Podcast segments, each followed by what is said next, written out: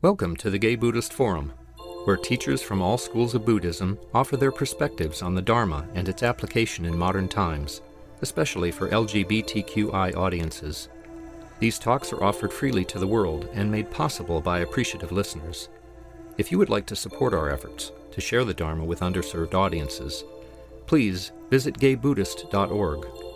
There you can donate, find a list of upcoming speakers, or enjoy many hundreds of these recorded talks dating back to 1996.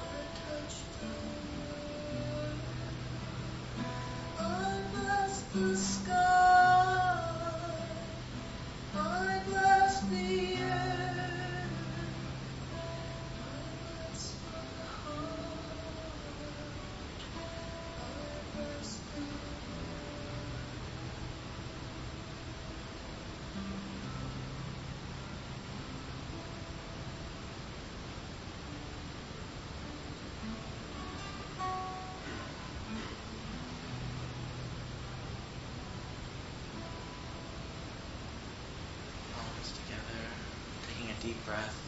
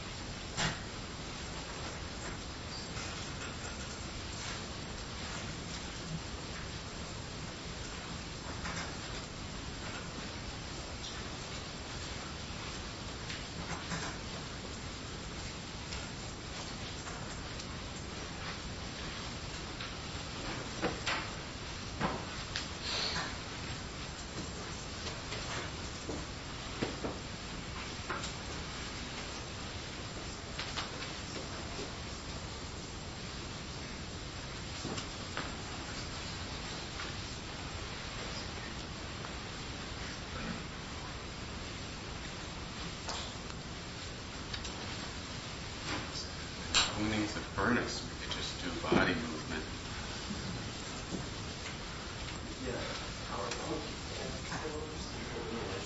Sure. Yeah. Yeah. Let's do it.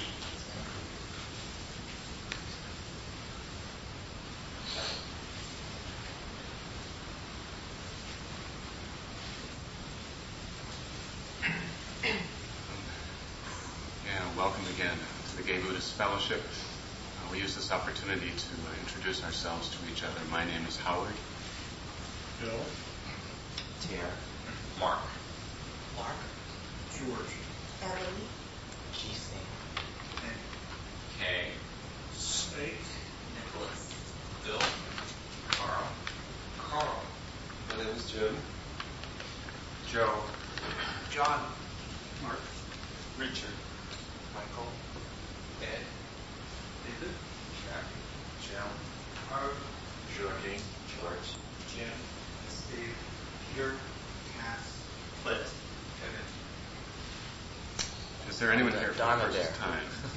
And Dharma Bear. You bring one for me.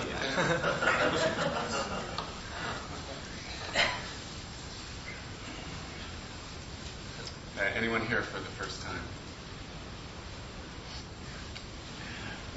Yeah, welcome. Your name again? Mark, Mark. Does Dharma Bear show up at the Folsom Street Fair? Sometimes. Well,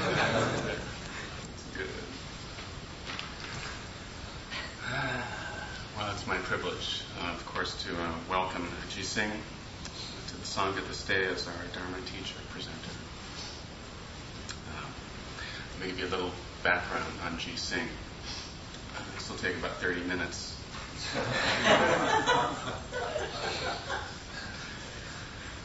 Ji-Sing, Norman Eng is the facilitator of Q Sangha and the Minister of Buddhist Spirituality at the Metropolitan Community Church in San Francisco.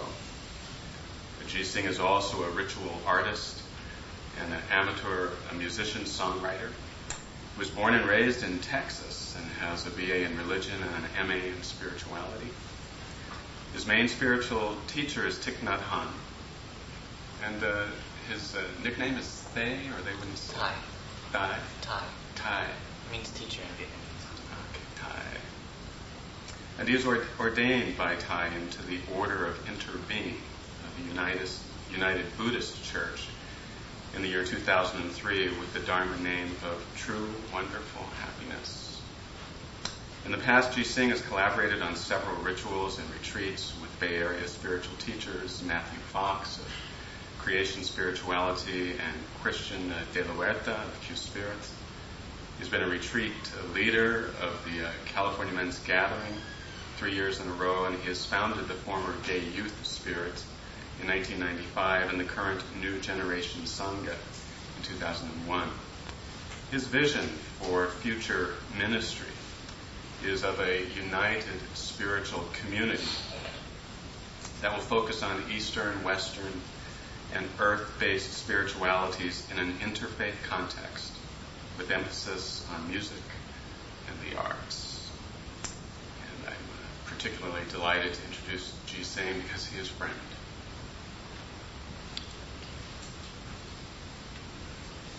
Well, I'm really glad to be here today. Um, it feels very um, supportive, the energy here. Having Howard as facilitator, because Howard is very dear to my heart. And um, my wonderful friend Evalie Posh, who is such a, a goddess of music. and she really knows how to channel the heart opening qualities of the Buddha through her music and just just look around the room to see some familiar faces. Some of you also attend Q Sangha on Monday nights, so it's nice to to be here in a different context. Uh, today, I don't want to uh, do a lot of talking. I'll do some talking, um, but instead, I want to mm, have a Dharma talk that's more than just a talk. Dharma presentation that involves speaking, but not just with words, but through music as well, and our body, and speaking through our relationships and interactions. So this is sort of an embodied uh, Dharma talk. And so, because we need to realize that the Dharma is not just words. Dharma can be expressed through this flower right here. The Dharma is expressed through our presence. And so we can practice that today. And also, I had a, a party last night, so I'm tired. I didn't really want to present a lot of words to this one.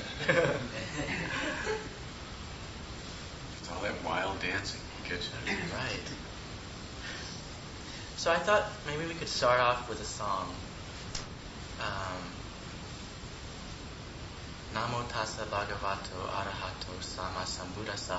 And over here, maybe someone could help pass out all the papers over there. There are three things that are being passed out. They're all inserted within each other. But it's the second page, which is white. In the middle of, of that, there's a print up of the words Namo Tassa Bhagavato Arahato Sama Sambuddhassa. If you already know the words of that chant, because it's one of the mo- most chanted Buddhist chants in the world, um, you don't need to look on. But the meaning of it is we bow in gratitude to the Blessed One, worthy of respect, the fully enlightened one.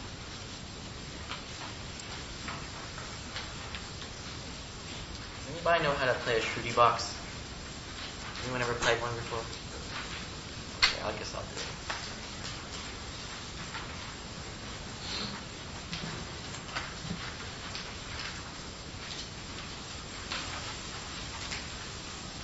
So, and if you don't have one, please share.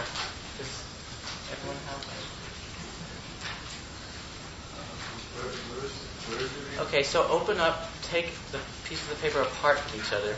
Then the white page, open it up, and on the on the uh, right hand side, on the column, it's down below near the bottom. Namo tassa. Everyone see it? So just in case you don't know the words. Namo tassa. Let's just repeat after me. Namo tassa. Namo tassa Bhagavato. bhagavato Arahato. arahato Sama sambuddhassa. sama sambuddhassa. Okay. Now, you can put down the paper if you'd like, or put it on your lap. And let's just put our palms together. And before we sing, I'd like to remind us that everything we do in this entire time is always mindfulness practice. So even when we sing or chant, it's a mindfulness practice. And so uh, let's just practice on Namo for a couple of seconds. It's just saying, uh, chant Namo for a long time, just one monotone. So t- taking a breath in, and then Namo.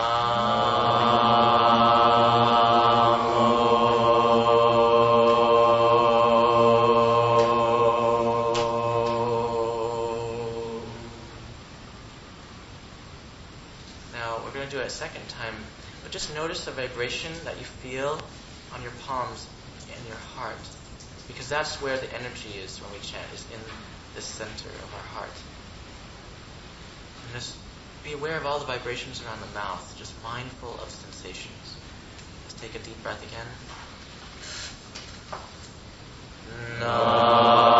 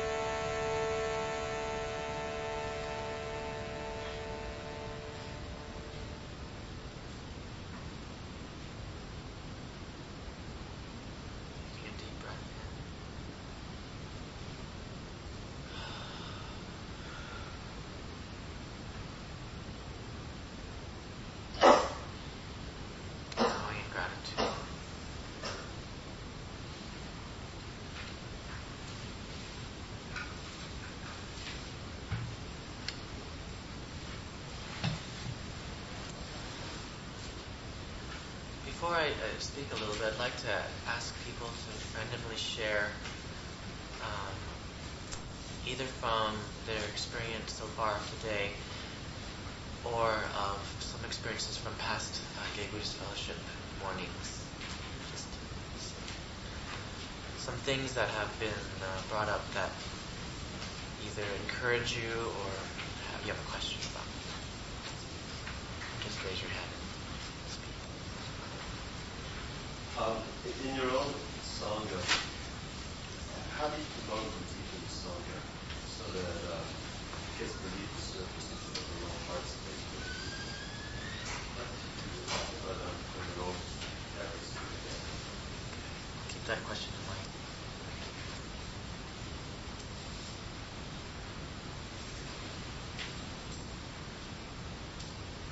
Others? Just take a few comments and then I'll I'll talk. Yes. Um, I've been having difficulty about this, uh, these spiritual people protesting things that it always, I don't know how. I mean, I know, I know that I'm not being, um, the moody nature, and it, I, it almost, you know, it hurts. These spiritual people protesting against different values of different people. It's hard. How do you deal with that? How do you, people protesting from the gay marriage? They're proclaiming as spiritual people. They say you want all these spiritual people to come together as one. How do I, how do, how do you drop that frustration of spiritual people attacking other spiritual people? That is kind of a political topic. Thank you, Nicholas.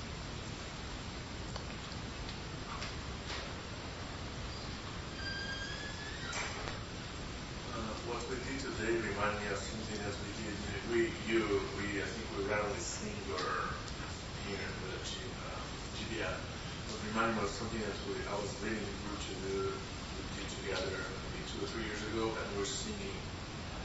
Uh, each person sang their own name, uh, and we were the singing the person's name. It was very peaceful uh, atmosphere. It was great, like today. So I really appreciate the vocalizing of the Dharma.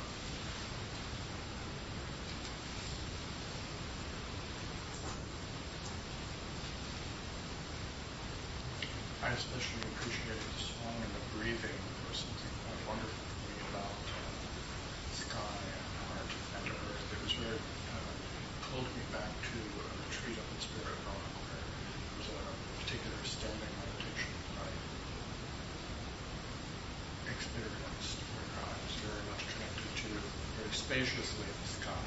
So I to thank you for that. Was quite.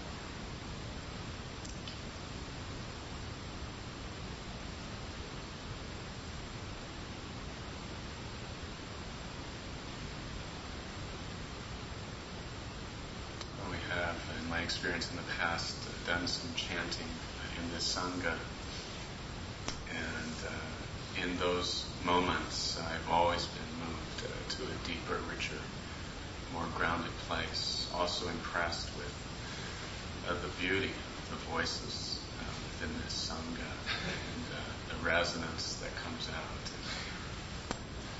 And that's a source of great inspiration also. So I look, you know, it encourages me to look forward to future opportunities as Sangha to include chanting and music in our time together. And it certainly is one of your great gifts to Sangha.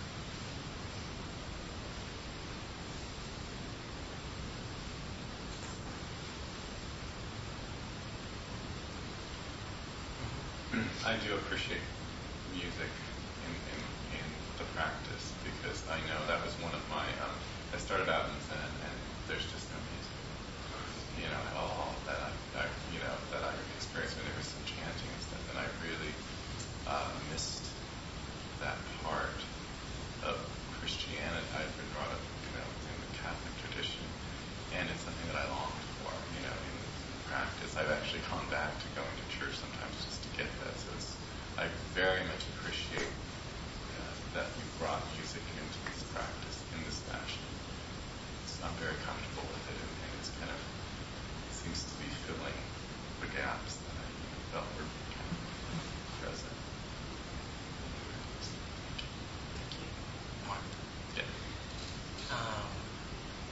you're, you're not the first person I hear saying that. I hear that a lot, actually. In fact, a friend of mine um, in Minneapolis was telling me he, he uh, goes to the Sunday 9 o'clock Zen Center service and then goes to the 11 o'clock church, uh, Unitarian church service because they wanted to balance the two. It's an interesting thing to think about in our uh, practice of Buddhism in the West. You know, how much can we um, make Buddhism truly our own and not just an Asian import? Yeah. I just wanted to say though that it, it's interesting because there is um, a Korean monk who's been asking for our songs, and actually I, I just did a demo tape for him to bring back to Korea. So it's coming full circle, you know. So, Yes. Thank you so much for being here. I was especially grateful that you did some some body movement um, work today. For some reason, I woke up in terrific amount of pain. And so it's impossible not to be aware of our body, but it's nice to incorporate some movement, especially in the meditation.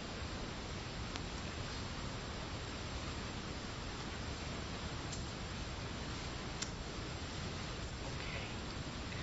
Um,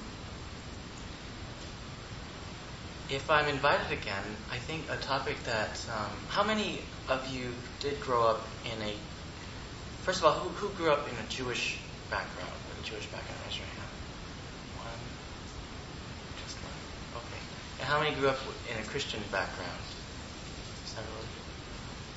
Okay. And then, did anyone not raise your hand? Raise your hand if you didn't. Okay. What what religious background did you grow up in?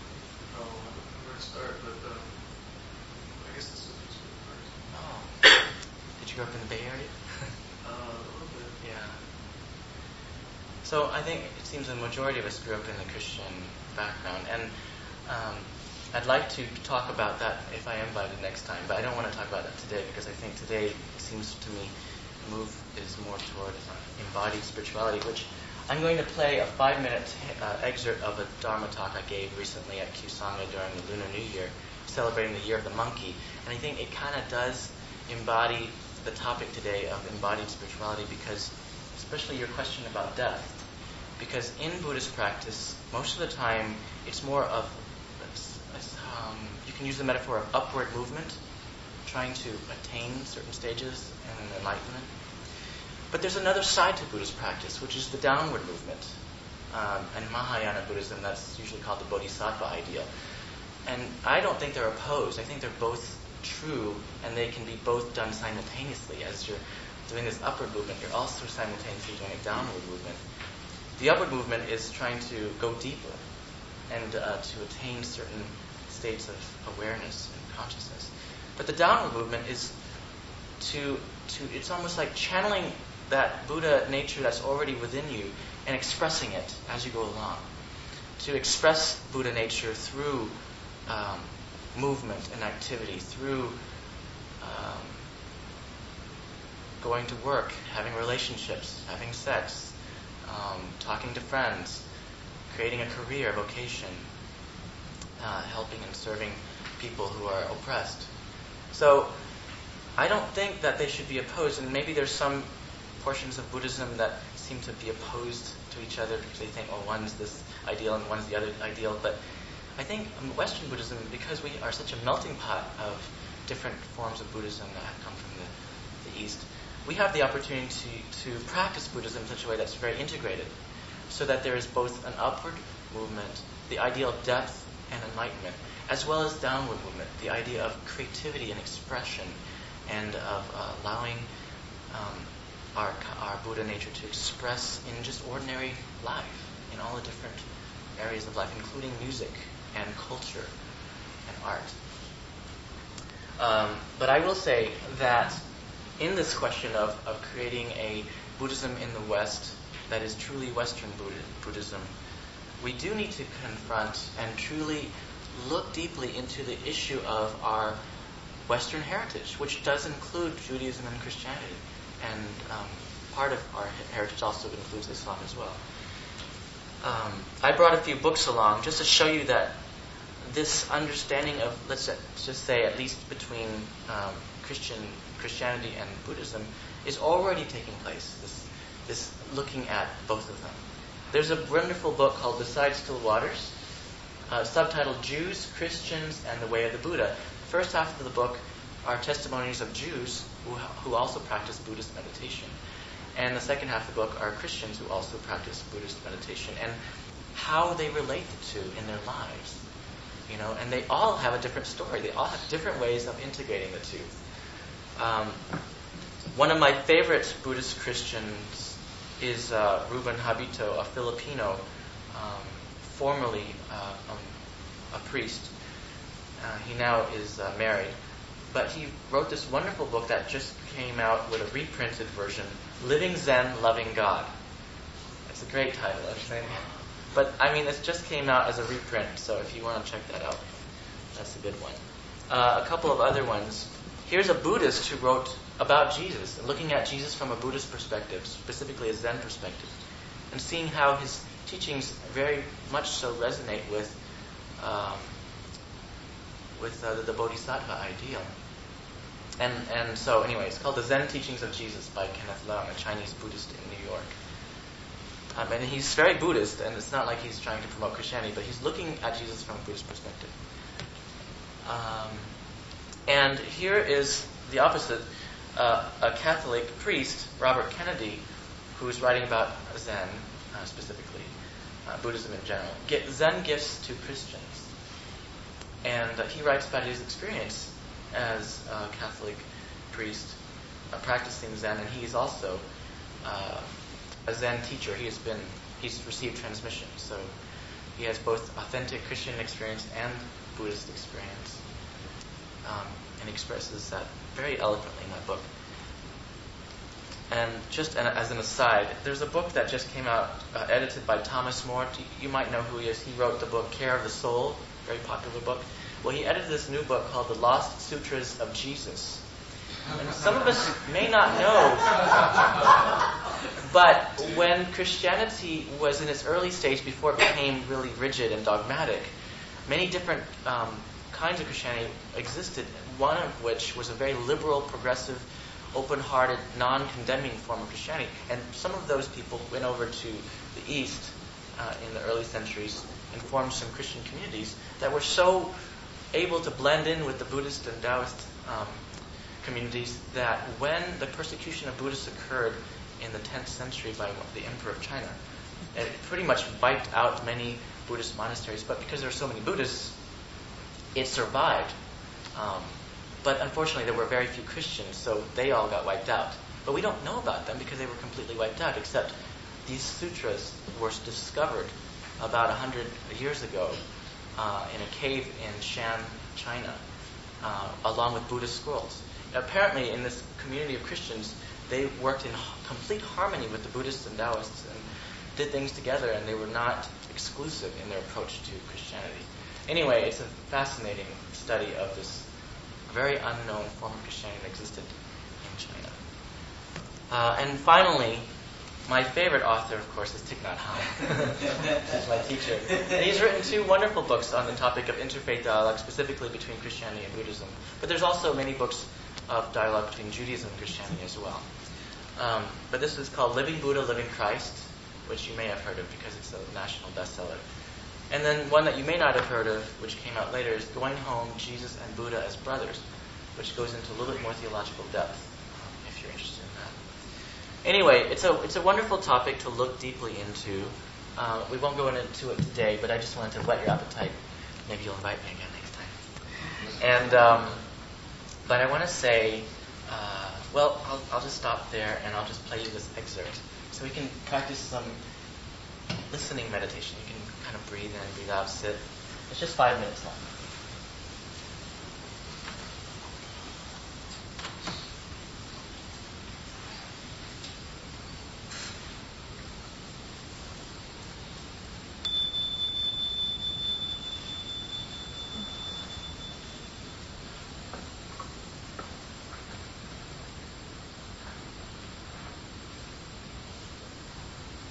Gong Hei Fat Choi. Happy Lunar New Year of the monkey. so can you say Bodhisvaha? Now, yesterday I preached at a nice spirit-filled Christian church that Reverend Amma is the pastor at. And every time I said something, they would say Amen or Hallelujah. So here, let's practice some of that. We can say Bodhisvaha. Bodhisvaha. You know, as I was preparing for this Dharma talk, which will be very short, I thought about the lunar year of the monkey. What exactly is the meaning of the monkey for us in Buddhist spirituality? Well, a friend of mine suggested maybe I should title the, the talk How to Frolic with Your Monkey. or Frolicking Like Monkeys. But I have to confess, those weren't exactly the words he used. Not frolicking, anyway. So, but seriously, as I thought about this, I thought, well, okay, monkey, like the monkey mind. In our meditations or in our mindfulness practice, sometimes it's our monkey mind that just just never stops, distracting us, always pulling us away from centeredness and peace. So I thought, okay, maybe I could entitle this talk, How to Annihilate Your Monkey Mind. Well, but then of course, as I thought about it, I realized that in Buddhism, we don't annihilate anything. it's a non-violent spiritual practice. So we're not trying to get rid of the monkey mind. So I thought, okay, maybe I'll title this How to Manage Your Monkey Mind. Now that sounds a little bit better, right? But still, there's an element of control, of seeing the monkey mind as something other, as something not right, as something to be suppressed or managed. But as I began to meditate on this, and I remember the words of our teacher Thich Nhat Hanh, I figured out the perfect title for the Dharma talk. How to befriend your monkey mind. Bodhiswaha? Bodhiswaha. Okay. How to befriend your monkey mind. You see, meditation practice is not trying to destroy or annihilate or even manage the uncontrolled parts of ourselves. Rather, Buddhist spiritual practice in meditation is simply to first be with what is in our consciousness. And if it is a monkey mind, so be it. Let us be with that monkey mind. Let's embrace it, observe it, befriend the monkey mind. Because until we realize the monkey mind is none other than just ourselves, we, we will create a battlefield between so called good and evil within ourselves. Always one part being self righteous and the other part the shadow side to be suppressed. But that is not our practice. Our practice is rather to see the monkey mind, to understand the monkey mind, to be with, to sit with the monkey mind, to embrace it, and to realize the monkey mind is none other than ourselves in a different manifestation. So the part of us which is Buddha nature embraces the part of us that is monkey mind because they are not two. They are not separate. In fact, they inter are and they need each other. You see, in our practice, sometimes we think we're trying to strive for Buddhahood. We have to we are imperfect and therefore we must seek what is perfect. But in that kind of attitude, we can really burn ourselves out. Because the truth is, you already are the Buddha. And practicing mindfulness is simply to express that Buddha nature that you already are. And so the monkey mind is there to help us in our practice, to help us to bring down to earth our mindfulness practice. Because spirituality isn't just some pie in the sky by and by. It's real. It's earthy. It involves the body. So the monkey mind maybe you might call it your ego, whatever. It's important. It's an important ally in your practice. Because we're not trying to destroy our ego, but rather we're trying to be with, understand this part of ourselves, and see it transformed simply by the embrace of the Buddha mind and the ego mind, monkey mind. When you embrace a feeling like anger or depression, you really are with it. You realize, actually, that part of our consciousness is trying to tell us something. And if we try to fight it or suppress it, we'll never learn. So, we look at the monkey mind like we look at our anger or our depression, and we try to see what is its purpose. And I believe when I meditate on the monkey mind, the purpose is simply this. The monkey mind is simply curious. The monkey mind is here to explore the universe. You see, it's our vehicle of being human, of being in the physical realm. Otherwise, we'd just be spirit all the time, never manifesting in form. But to manifest in form requires that spirit has the monkey mind, enough to want to explore this universe. Because without that curious monkey, we would never really want to be here because there's so much weird stuff here. Okay? Bodhiswaha? okay. So the monkey mind is our friend to help us be curious enough to explore and to express Buddha nature in all these realms of the physical. Otherwise, we really wouldn't want to do it. So our monkey mind is the friend of manifestation, friend of form, emptiness and form, form and emptiness. So, let us befriend our monkey mind. Let us embrace who we really are in all of our light and shadow, our spirituality, our physicality. Because that is the truth. Buddha nature in everything. No river is refused by the ocean of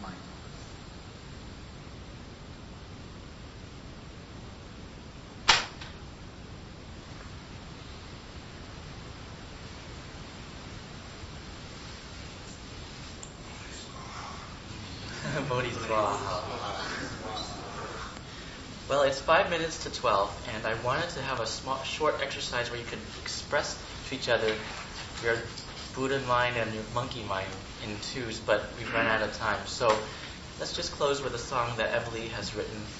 No, no, I'd like that. What would you like instead?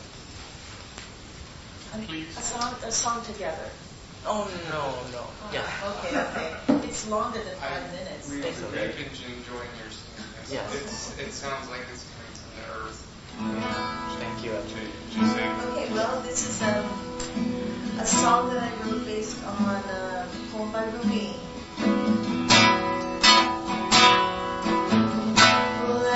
There's a time when we are sitting,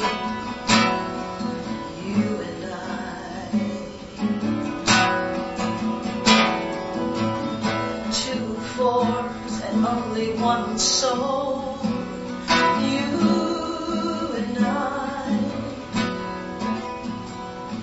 fragrance, song of birds, they quicken everything when we come into our garden, you and I. All the stars of heaven hurry to see us and we show them our own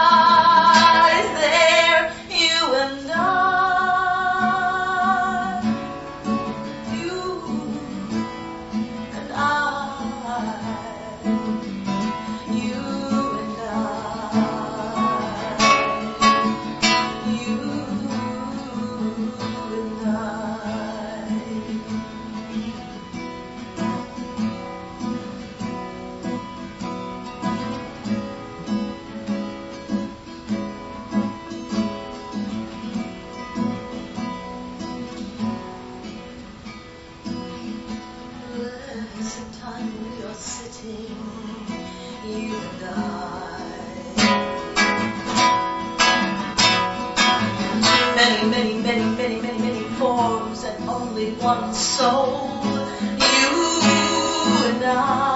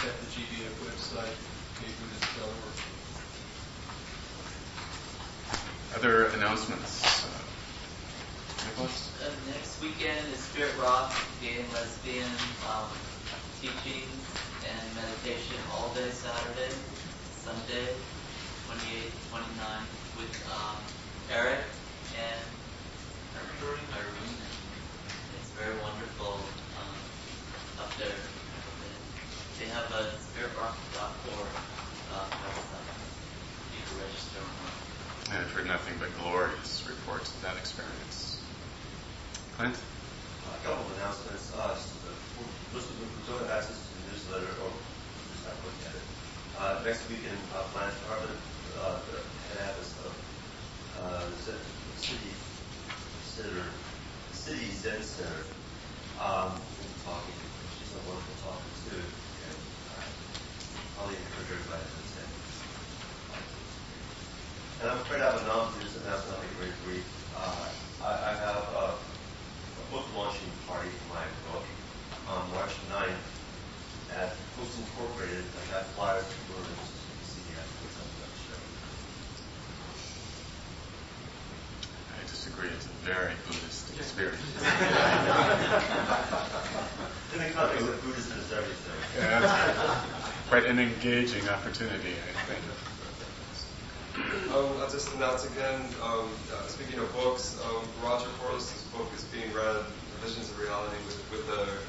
Group uh, we're meeting on the about the first Wednesday of each month um, in San Francisco. If anyone's interested, you can talk to me and Jim about it. And I brought an extra copy if you want to get ahead and uh, to read the first two chapters. And, and if you're interested in a Monday night uh, connection, um, Q-Sangha is uh, Monday nights at MCC Church starting at 7 o'clock. And tomorrow, Darren Main, the yoga teacher, uh, is speaking. And then next Monday, we're having a Dharma movie night. So you can come bring friend, bring popcorn. Our host today is Cass. Cass? Nice. Um, please stay and enjoy uh, refreshments and community with the Sangha afterwards, um, with the tea, cookies, etc. Um, there's one goal to help with the expenses of the Sangha. We um, recommend five dollars if possible, or less, as, as you see fit. And um, some people go out after um, we're finished here and have lunch. So um, speak to me and I'll try to find out the details about that today. Very good. I'm certainly looking forward to lunch.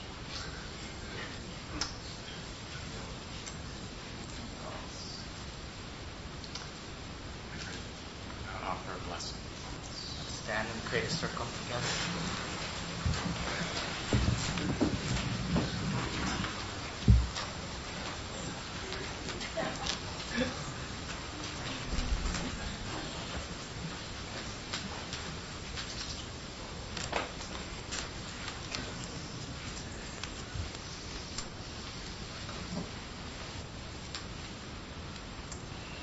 Go around the circle and share a word or something that thankful for or a blessing to each other. Blue irises. Mm, popcorn. Good daisies. Spaciousness. Sundays. Friends. San Francisco. Um, companions. Gala apples. Fellowship. Everything. The Namaste. Clouds. Friendship. Cafes. The circle. Bananas.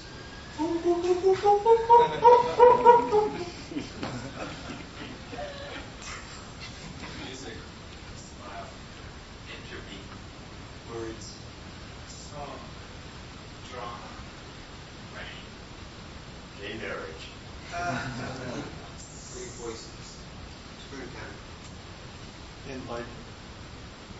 Love. We offer up all of the merits and fruits of our practice of mindfulness, concentration, and insight for not only our own benefit, but for the benefit of all beings everywhere, especially people who will walk out of this place and see right away, offering them our presence and smile. And throughout the week, offering our presence to all those we interact with. And we take a deep breath. Bodhiswaha. Bodhiswaha.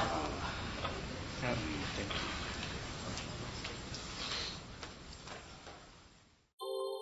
Thank you for listening to the Gay Buddhist Forum. If you would like to hear several new talks per month and be notified of upcoming speakers so you can participate live, please subscribe to this podcast, like us on Facebook, and join our mailing list by visiting gaybuddhist.org.